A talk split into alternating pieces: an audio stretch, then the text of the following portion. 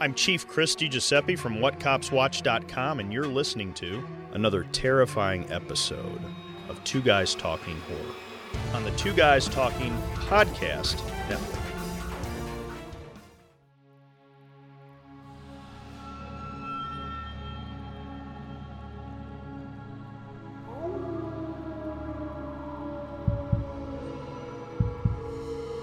Have you ever had the feeling of being watched?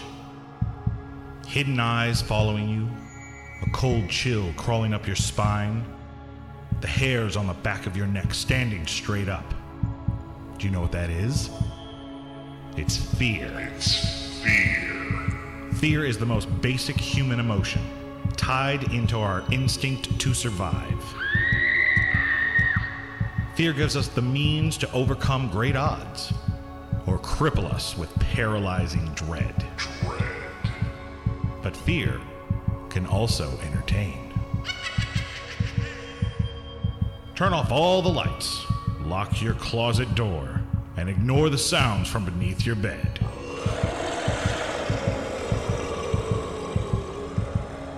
It's time for Two Guys Talking Horror. Welcome, ladies and gentlemen, to Two Guys Talking Horror. Uh, across the table from me today is Jason Contini, my hetero life mate. Today we're going to try something a little bit different cut the crap movie reviews. I don't look at myself as a critic, I look at myself as a, an appreciator. I, I love film, even bad film. There's three things that I always look at when I'm when I'm telling somebody about a movie the acting, the story, and the execution of it all. You know, the, the, the filmmaking aspect. You know, was it shot well? Was it lit well? Could you hear the actors? Things like that.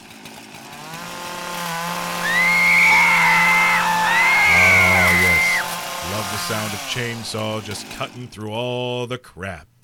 Now, in this episode, I want to talk about a film called Harbinger Down.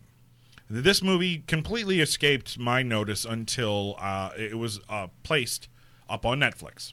And the only reason why it even was a blip on my radar on Netflix is because it has Lance Henriksen starring in it. Genre fans should know who Lance Henriksen is. But let's just give them a little rundown. A little movie called Aliens. Pumpkinhead, A little movie called Alien 3. the uh, Chris Carter television show Millennium, the spin-off, The spin-off for the of the connection to the X Files. Yeah. yes, let us not forget he also was in the original Terminator film. Oh, that's right. I forgot about that. Lance Henriksen and Bill, Bill Paxton. Paxton. are the only two actors alive that have ever been killed by an alien, a predator, and a Terminator.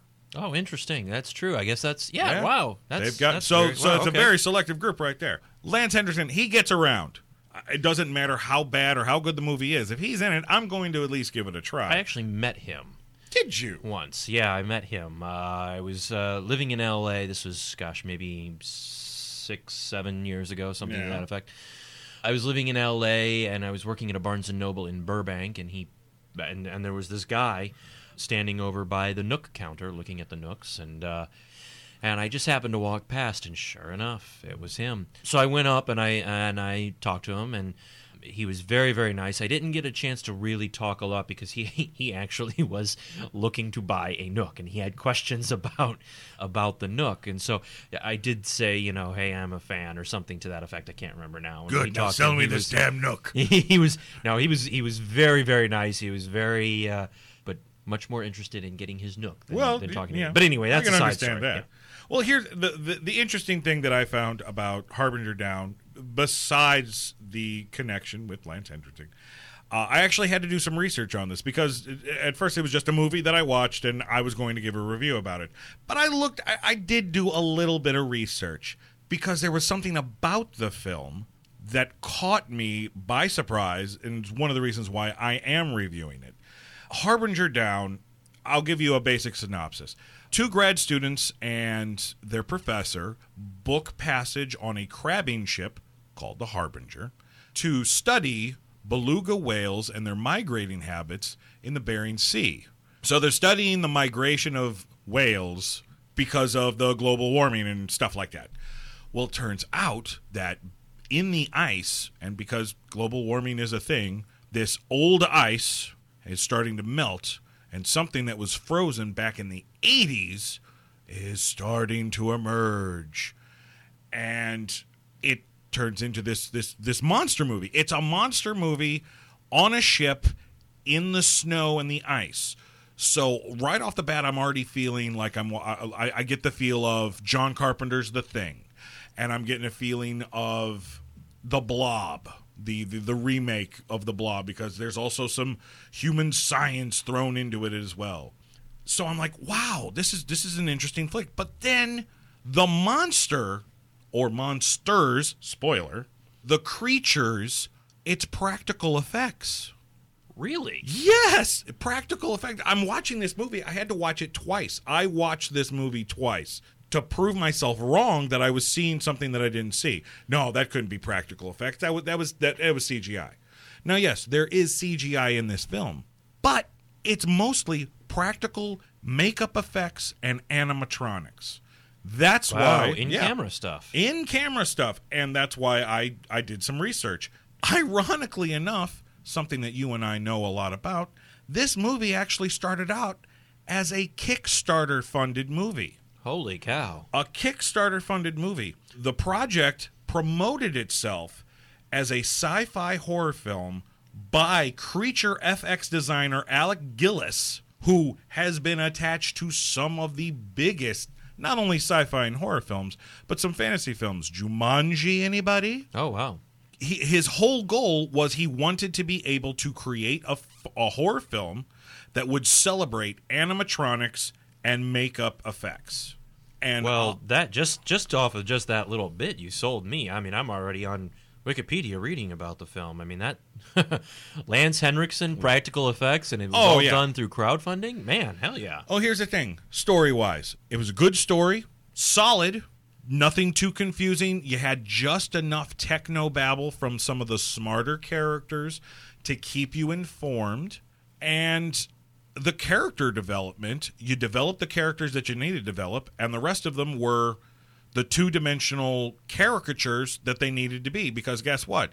It's a horror movie, baby. Yep. There's a lot of red shirts that are going to die in this Yep, got it fodder. and they die beautifully. Like I said, it was it was very reminiscent of watching John Carpenter's The Thing because there was a lot of practical effects in that because CGI didn't exist back then. So based on based on the three criteria, you, you obviously give it a, a high score for story. Story is getting a star because they've taken a concept done over and over and made it just different enough that I enjoyed myself thoroughly. Acting. The majority of this movie is filled with people I've never seen before.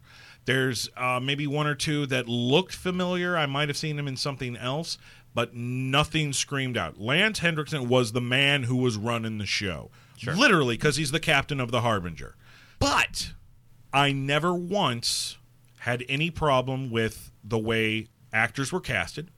Everybody fit their role perfectly. The ones who were around for a long period of time developed the way that they needed to develop, both from the script and just watching the performance of the actor. For a crowd funded feature, they got some decent talent that acted the shit out of their roles. It helped this film not having a bunch of well known actors running around in it. Another star. Execution. Holy crap. Do you know how long it's been since I've watched something modern day that had practical effects in it? Yeah, well, they don't do them anymore. Exactly. And, they even specifically pointed in the research that I did that the little CGI that was used in the film enhanced some of the horror splatter effects or was used to remove wires and dolly rods to make the practical effects move. And see, that's in my opinion the best use of CGI. Yes. That is that that's what you, that's what they should still be doing. Don't get me wrong.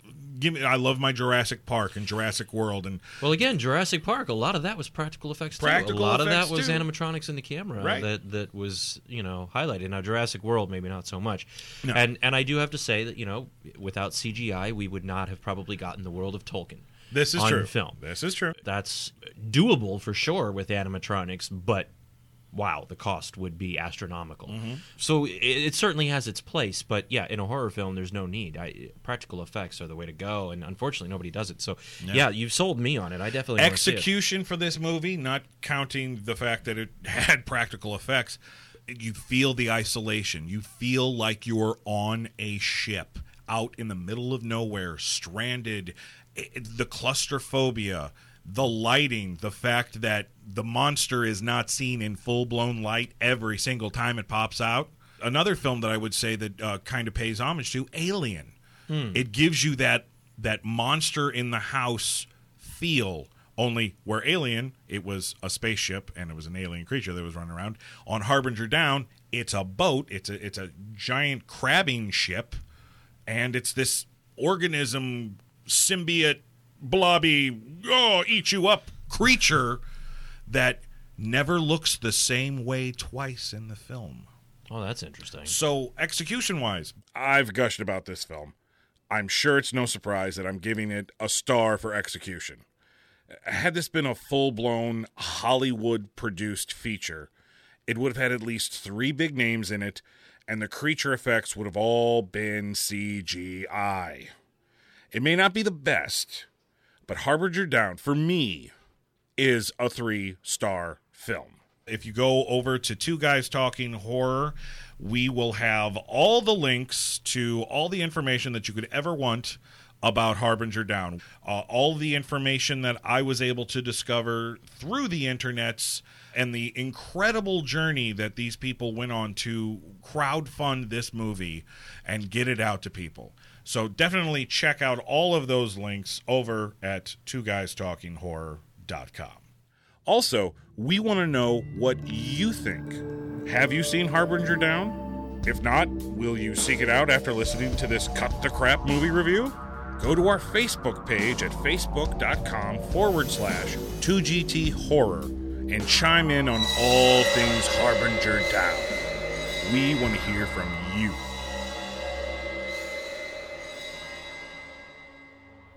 Sadly, ladies and gentlemen, that is our time. I'm your host, Nicholas J. Hearn. And I'm your co-host, Jason Cantini. And remember, folks, don't be afraid of the dark. Be afraid of what's in the dark.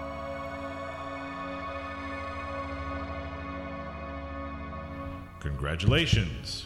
You've survived this episode of Two Guys Talking Horror. We hope you were entertained and informed by our program. Take what you have learned and pass it on to your family and friends. It may just save their lives someday. Have questions? Comments? Suggestions for a future episode? Visit our website at twoguystalkinghorror.com. Click anywhere on the right hand side and fill out our short web form. It's the easiest way to interact with the hosts. Beware of monsters, creatures, and all things that go bump in the night. And keep telling yourself, it's only a podcast. It's, only a podcast. It's only a podcast. It's only a podcast. It's only a podcast. It's only a podcast.